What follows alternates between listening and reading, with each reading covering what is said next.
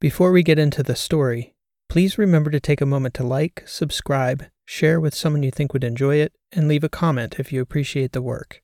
Your feedback is important. You can also find links in the description to my website, bookstore, and other great stuff. I'd like to thank Isaac Arthur for another inspiring topic, which you can find linked in the description as well. With all that said, I hope you enjoy the story. Becoming by P. E. Rowe. What we know of our history is clouded by the oft mistaken sense that what happened should have happened, made sense that it happened, was fitting, was proper. The doers did what was only natural and right, and they left us the society we inherited as a matter of course and record. Senzen Azatlan never cared much for history, and in my experience didn't think of it for a moment. He thought about the now, and he thought about it in a way no one else did, saw circumstances with a widely divergent eye. Controversial didn't begin to touch the way the establishment viewed Senzen Azatlan and his ideas, and the rules he broke changed the history of the world forever. Still, the history that has begun to be told has painted Senzen in a light none of his contemporaries would have predicted. A hero? A visionary? They wouldn't have believed that those words could have been paired with the mad scientist they knew.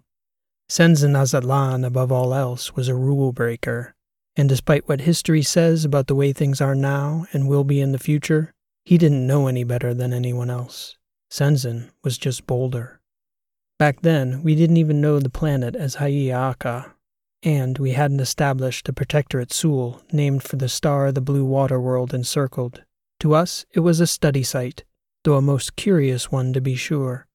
Our kind had always been searching for life, and in our millions of years in the stars we had found life in such diverse forms, it was a rarity to be surprised by any of the ingenious ways that magical force of nature altered the physical universe. Never, though, had we found a single site where such a diversity of life flourished in such awe inspiring and surprising ways.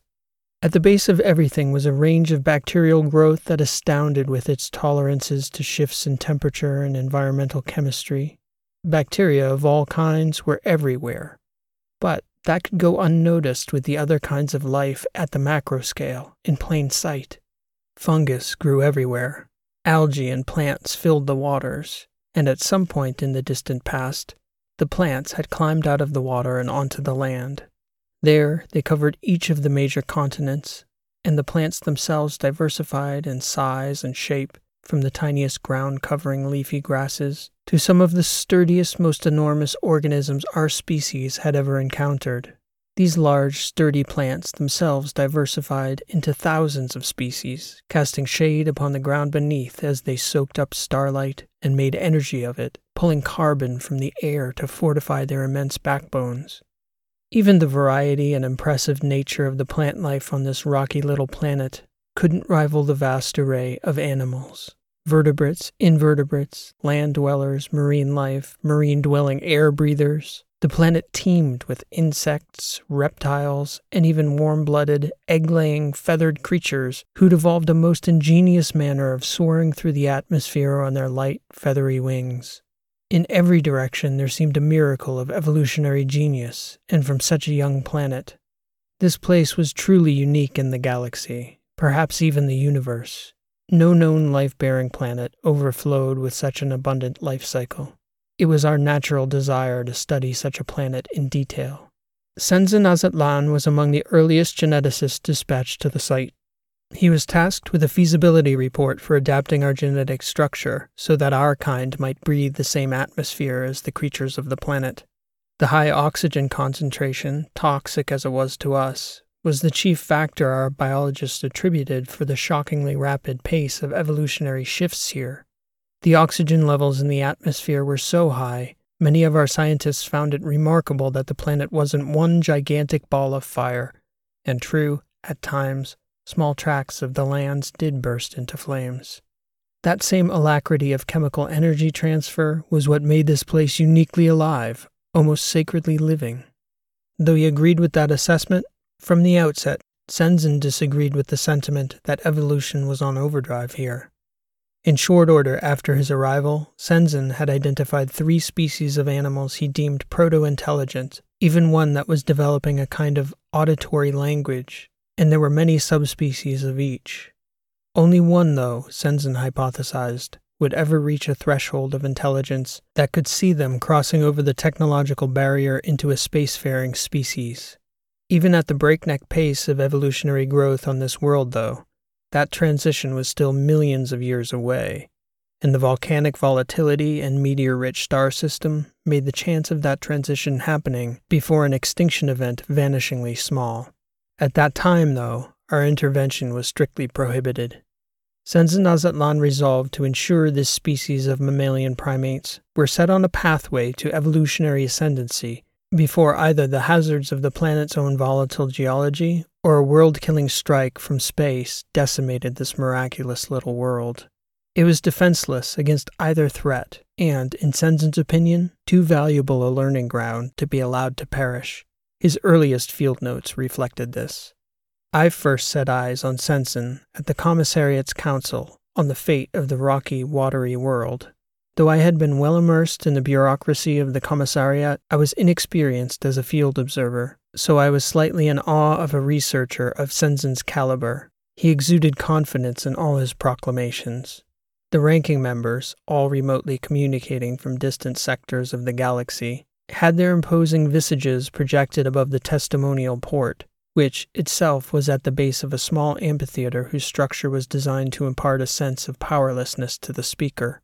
The hedge pit, as it was often called by those who testified, was the worst place in all the galaxy to be untruthful, uncertain, or unqualified. Senzen's posture and manner exuded none of those things. He stated certainly that after examining all the genetics of each proto intelligent species, the bipedal ape like hominids of the great grass plains bore genetic traits that we could mimic with very little loss to our own cognitive function and sense of self. In return, we would be able to breathe the atmosphere and even digest much of the plant and animal matter to sustain ourselves.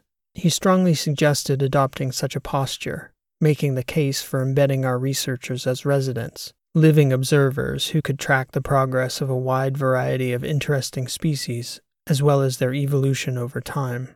This proposal was almost universally well received. His next proposal was universally decried as reckless, irresponsible, and almost heretical. You would have us lift the hominids we are modeling ourselves after? The commissariat asked. Move their evolution to our will? I would ask you, honorable members, what it would mean to fail to do so.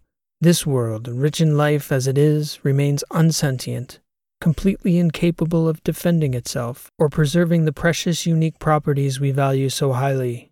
She lacks a guardian at present, and given the tumult embedded in the geographical and fossil records, it is an all but mathematical certainty the one species possessing the potential to shield this world from its internal and external threats will not rise to protect her on her own. If we fail to act, intelligent life may never rise to protect her at all. What you propose, Senzen Azatlan, breaches so many ethical guidelines it is difficult to imagine you would even propose such a course of action, the commissariat said. The discomfort of the researchers gathered in the amphitheater around Senzen was palpable, as was the unanimous agreement when the commissariat spoke. Our guidelines, set down over millions of years forbidding such actions, have been put in place to prevent our researchers from making egregious errors in judgment for science is about learning what is and what will be in the universe, not about how we can make it as we would have it be. Senzen grew passionate in a way our kind rarely does. Speak to me then of the ethics of a single inanimate stone. Should I not care whether it is broken in half? Is such an action a mistake in judgment if you make it? If it is true that it matters not whether this stone remain whole, then why do either thing? Leave it as is, smash it into a thousand pieces. The stone cares not. But if it is true that we value life as a force for good in the universe, then how can we stand by idly and watch a planet that is clearly a cauldron brimming with it be snuffed out by inanimate forces when it is within our power to foster a species that can serve as protector of this world? Otherwise, why should you care if we smash this planet into a thousand lifeless pieces? Our guidelines do value the protection of life, as you say, Senzen, but it is not for us to select which species live or die. Then choose all, for by selecting the one that can protect the others, we ensure the continuity of life by bringing them to self awareness. I propose making them stewards of their own world. Highly irregular, several of the glowing visages said, echoing each other almost in unison. Then, if not them, Senzin said, we should study self awareness itself by raising the others. They lack the physical capacity to craft tools and shall never be able to build a technological society. I propose we encourage the intellectual growth of the four legged giants of the great grasslands and the cold plains to the north, as well as the air breathing mammals of the oceans. That way, we can map out a possible course of genetic growth for the hominids who could grow to self awareness in the distant future. What harm could come of giving the gifts of long term memory, language, and discernment to species that are fated to be eternally bound to their planet? Shocked as the observers were at how radical Senzin Azatlan's proposals were, there was a sense in the room that there was some true thought behind them, surprising as these concepts were. The commissariat broke protocol for the first time in living memory, issuing no ruling. Weeks passed, and it was speculated that the ideas Senzin Azatlan had proposed were being heavily considered rather than dismissed outright, as everyone suspected they would be. Finally, a ruling came back that the planet did indeed require a protectorate as Senzin had suggested. If we valued life, as we claimed as a first principle, we should ensure its continuity However, it was not for us to raise a species capable of technological progression to self consciousness. That was a bridge too far. Though Senzin would not be permitted to alter the hominids, the commissariat would accept a proposal that outlined the progressive enhancement of the grazing giants and the air breathing mammals of the oceans, two species each. To my surprise, being a mere functionary of middling rank, I, Hudalatat, was assigned to review Senzin's work for the first several years of the program, I didn't see Senzin himself or even meet him. I only reviewed the genetic survey reports Senzin and his researchers were producing. I was hardly a top geneticist, but I knew enough to find the scope of their data impressive. They focused on sampling as many living species as they could find, plant, animal, or fungus, with the goal of tracing back a genetic ancestry for the living species, and, even more importantly for us, they marked genetic changes as a map for changes in traits, physical characteristics, and biological makeup. In short order, Senzin Azatlan was recommending changes for the resettling researchers based on these findings. Soon, our kind would be relocating to the planet on a long term basis, and Senzin was confident that his program of genetic alterations could make the environment a tolerable one for our kind. Resettling on a new world like this was not unprecedented for our species, adapted to space as we'd become over the eons, but it was a rare occurrence with few reference points. Each resettlement had seen complications that had forced such projects to become shorter term than originally intended, Though these cases weren't in the memory of any living being under the commissariat, our history recorded that it had been far more difficult to readapt to terrestrial living again than our ancestors had anticipated. Over the ages, we had become permanent space dwellers. Senzin was certain he could write us back a place here on this fiery ball of life. Though the work his team was doing seemed promising and was proceeding at a shocking speed, I admit I had my doubts. That is, until I finally met Senzin. He had been recalled to the research hub on the long, far flung continent on the southern hemisphere in the collection of labs our researchers had dubbed Dar al Sul. I had just divested of my spacesuit and was acclimating to the environmentally controlled hub. The weight of the world was exhausting, even with chemical and nanotechnological countermeasures coursing through my bloodstream. On the other side of the glass outside the airlock, Senzin came striding into the building as though he'd been made to it. The sight was awe inspiring for me. That atmosphere, which would have drowned me to death in a matter of a few breaths, Senzin was sucking it in without a thought for it. His back was straight and tall like the sturdy bipeds of this world, his eyes locked forward confidently on their destination. He disappeared into the airlock for a few moments while the motors hummed and hissed and soon he reemerged on my side of the lock, now breathing our air as confidently as he'd processed the outside atmosphere. I see you have made considerable progress, I said, lifting my head to meet Senzen's eyes. They were different, those eyes. They had white around the cornea and a ring of color. His bones were thicker and sturdy, and his musculature was far too powerful for him to still be mistaken for one of our own.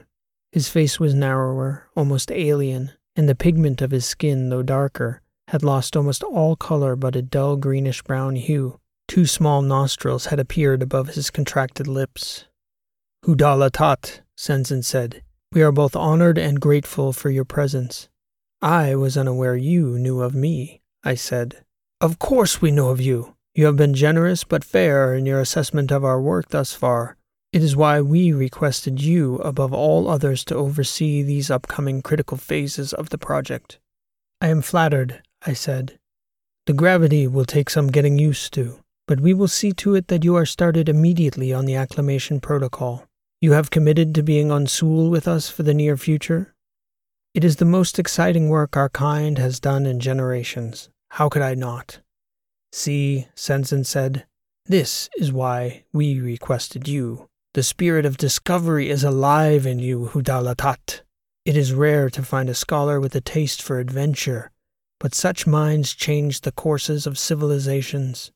May it be for the better, I said. Agreed, Senzen said. I shall have my top assistants oversee your acclimation. Then, when you are ready, you must join me in the mountains of the cold north. You shall meet creatures that will astonish you. I look forward to the opportunity. And, just as fast as he'd arrived, Senzen stepped back into the airlock and out into the toxic atmosphere of that blue world. I couldn't help but feel an excitement, perhaps a sentiment on becoming a researcher, but Senzen inspired such in others, and I was no less susceptible.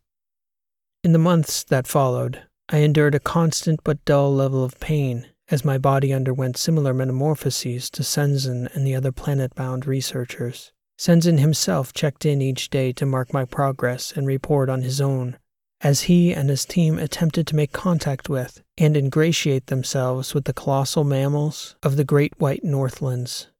When finally, after several months of transformations, I could breathe outside the research hub at Dar al Sul, Senzen himself flew down from the north to show me the first study site. He looked even more alien to my eyes. It was difficult to gather what the difference truly was, but I could sense in him a wildness and aggression that went beyond what he had shown to the commissariat, and even the boldness in his bearing at the research hub.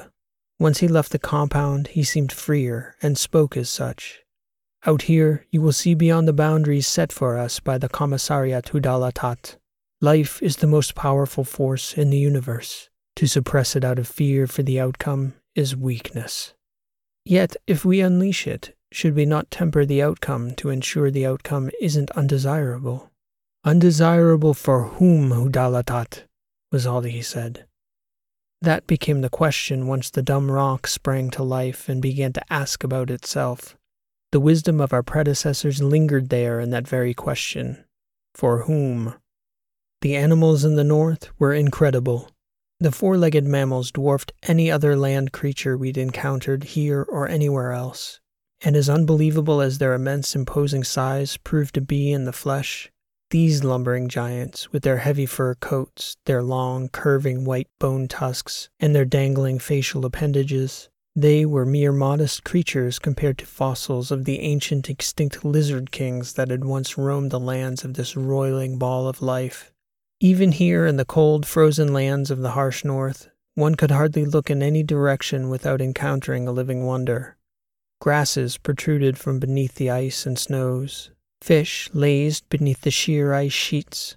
Hot blooded, feathery descendants of the lizard kings circled in the air above us, soaring over the snowlands with their eyes fixed on the grounds below in search of their next meal. When we came upon the researchers, they were standing back from the herd of giants. They reported on much progress our spybots had made recording auditory communication amongst the herd. They seemed confident we could mimic a greeting and communicate basic intentions of goodwill, and when such was related to Senzen, there was no discussion of whether this was proper. It seemed in his mind there was no decision to make. He merely slung the speaker box over his shoulder and gestured for me to follow, stating, We shall greet them. At first, the animals were openly hostile towards Senzin when he replayed the greeting on the speaker box. They feinted charges and stomped their thunderous front legs into the ground. Senzin did not flinch. Even with an energy shield, it was a terrifying moment. In that moment, though, it occurred to me that it wouldn't be all that pleasant being greeted with a recording of yourself saying hello to yourself, and that if these creatures were as sophisticated as we credited them as being, that's how our overture would have been perceived. The tone and the timbre of the voice translator needed to be altered to infer that we were speaking, not playing a recording. Once this was done, the animals became docile and curious about how we were speaking to them. Within the first ten minutes, they had identified their herd as Appa, their species as Hantu, and related how they organized their society matrilineally. They asked questions about us and seemed to understand and accept that we came from the stars, as they'd seen our ships coming down from the sky. They asked us about our purpose, but the conversation stalled there, for their vocabulary was wanting. I had never made contact with another race in the field. It was a moment I shall never forget. Senzin spent hours with them, asking question upon question of their knowledge of the planet, and in return he promised to help them improve their minds and memories, more words, more knowledge, greater friendship between our species. He began drawing up genetic pathways, gradual increments in their cognitive abilities, and he devised here an ingenious way to provide it an alteration in a pungent herb the Appa themselves already enjoyed chewing. Senzin altered a strain of the plant to trigger an epigenetic signal in the Appa that spurred cognitive development. He seeded the herb throughout the Front Range, and over the following months, he measured their progress by the size of their vocabularies from the matriarch herself down to the modest sized youngsters. Their cognitive abilities grew at an impressive rate, especially among the young. Then, just as Senzin was called back to Dar al Sul, he simply vanished into the wilderness, leaving me to account for his progress to the overseers. I reported as faithfully as I could, stating that progress was being made, and that Senzin himself, as unconventional as his methods may be, had proven an ingenious scientist and researcher, a true leader. The overseers trusted my word, but they insisted that they would need to hear from Senzin in short order. I had no idea where he was or when he would return, but I promised them he would. Several days later, Senzin returned to our northern camp. He was cold and hungry, but unharmed. In fact, it was one of the Appa that had been instrumental in his safe return, or so Senzin said, reporting that he'd ridden on the back of the creature through a snowstorm to get back to camp. But the story seemed wild and overwrought with exaggeration. For if he had truly been in trouble, he could have called us for help at any point to be picked up via shuttle. He also stated quite suddenly that we must visit the great grasslands of the megacontinent, for there were cousins there of the Appa, who also must be contacted. This, Senzin stated, was related to him by the Appa themselves. The presence of these animals, though, was already known from our survey data. It seemed an excuse for Senzin to spend time on the megacontinent, but why he needed this excuse I could not gather. Shortly after we arrived at the grasslands, Senzin vanished. At first, most of the researchers believed his absence would be short lived, as it had been in the cold north. After several weeks, though, Senzin had not returned. There was no indication Senzin was in trouble, but the commissariat was concerned. It was more difficult to tell whether they were more concerned for his safety or whether he was trying to conceal some secret project that went directly against the commissariat's directives. I had a sense it was the latter. In the first year, Senzin's work was continued by his assistants at each study site. Senzin himself, though, was nowhere to be found. The commissariat dispatched spy bots, but to no avail. They sent down technicians to engineer spy bots in the shape of the flying birds, as the Appa called the feather bearing animals. That became the commissariat's sole strategy for locating Senzin, sending out hundreds of soaring spy birds powered by starlight. For years, the prevailing thought about Senzin was that he must have gotten too close to a dangerous predator, or had been taken by surprise when he dropped his shield for some reason. Senzin had been one for taking unnecessary risks. Meanwhile, his work went forward uplifting the Apahantu and their furless cousins on the megacontinent, the Rauhoti. Similarly, the marine species were slowly being brought along by our water species specialists. Before too long, as the Protectorate became more well established, the researchers in their day to day labors grew to forget about Senzen Azatlan.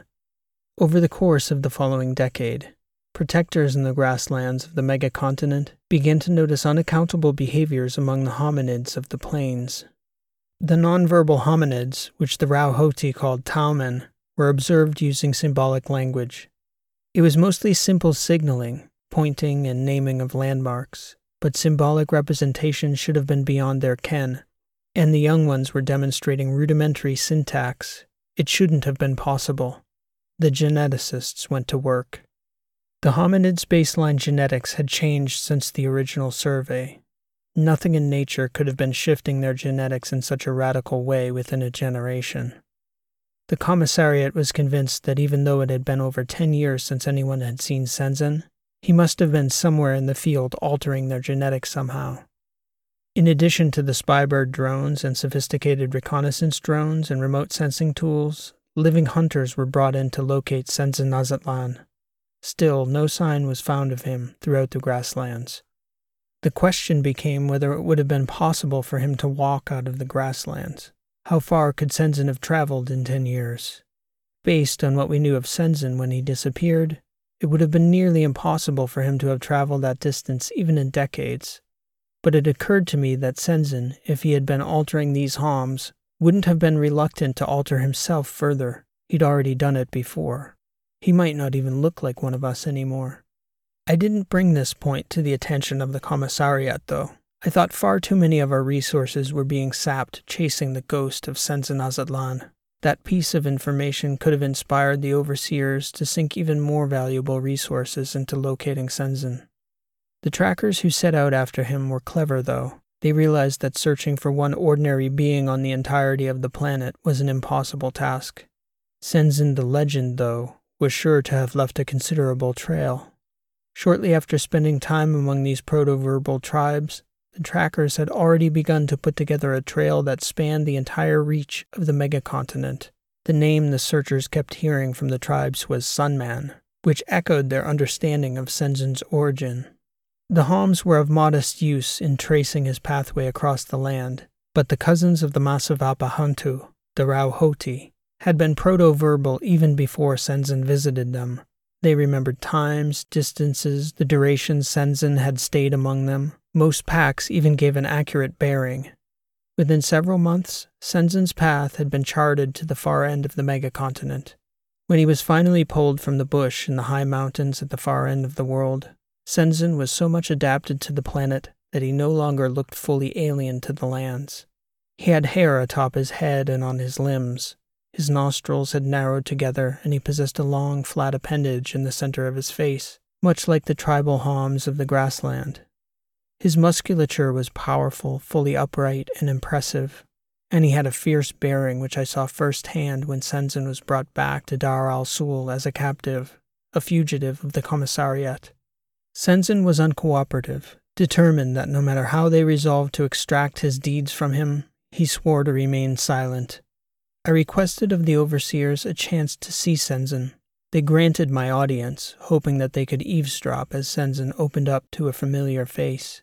He said not one word, merely pulling me close to him and placing his primordial hand flush against my shoulder and holding it there, squeezing my upper arm in such a way to let me know that he was still there still inside this primitive body.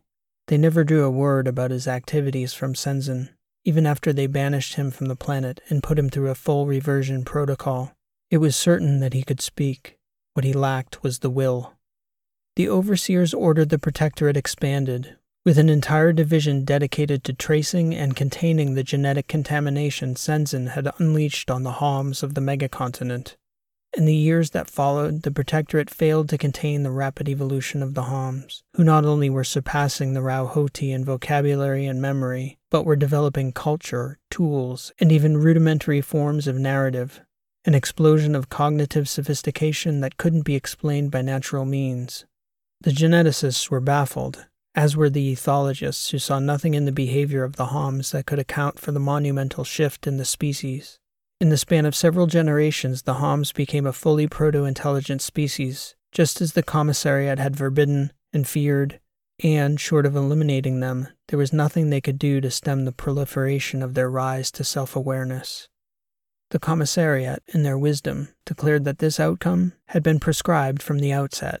The number of researchers on the planet that fully understood this lie and its implication were vanishingly small, I being one.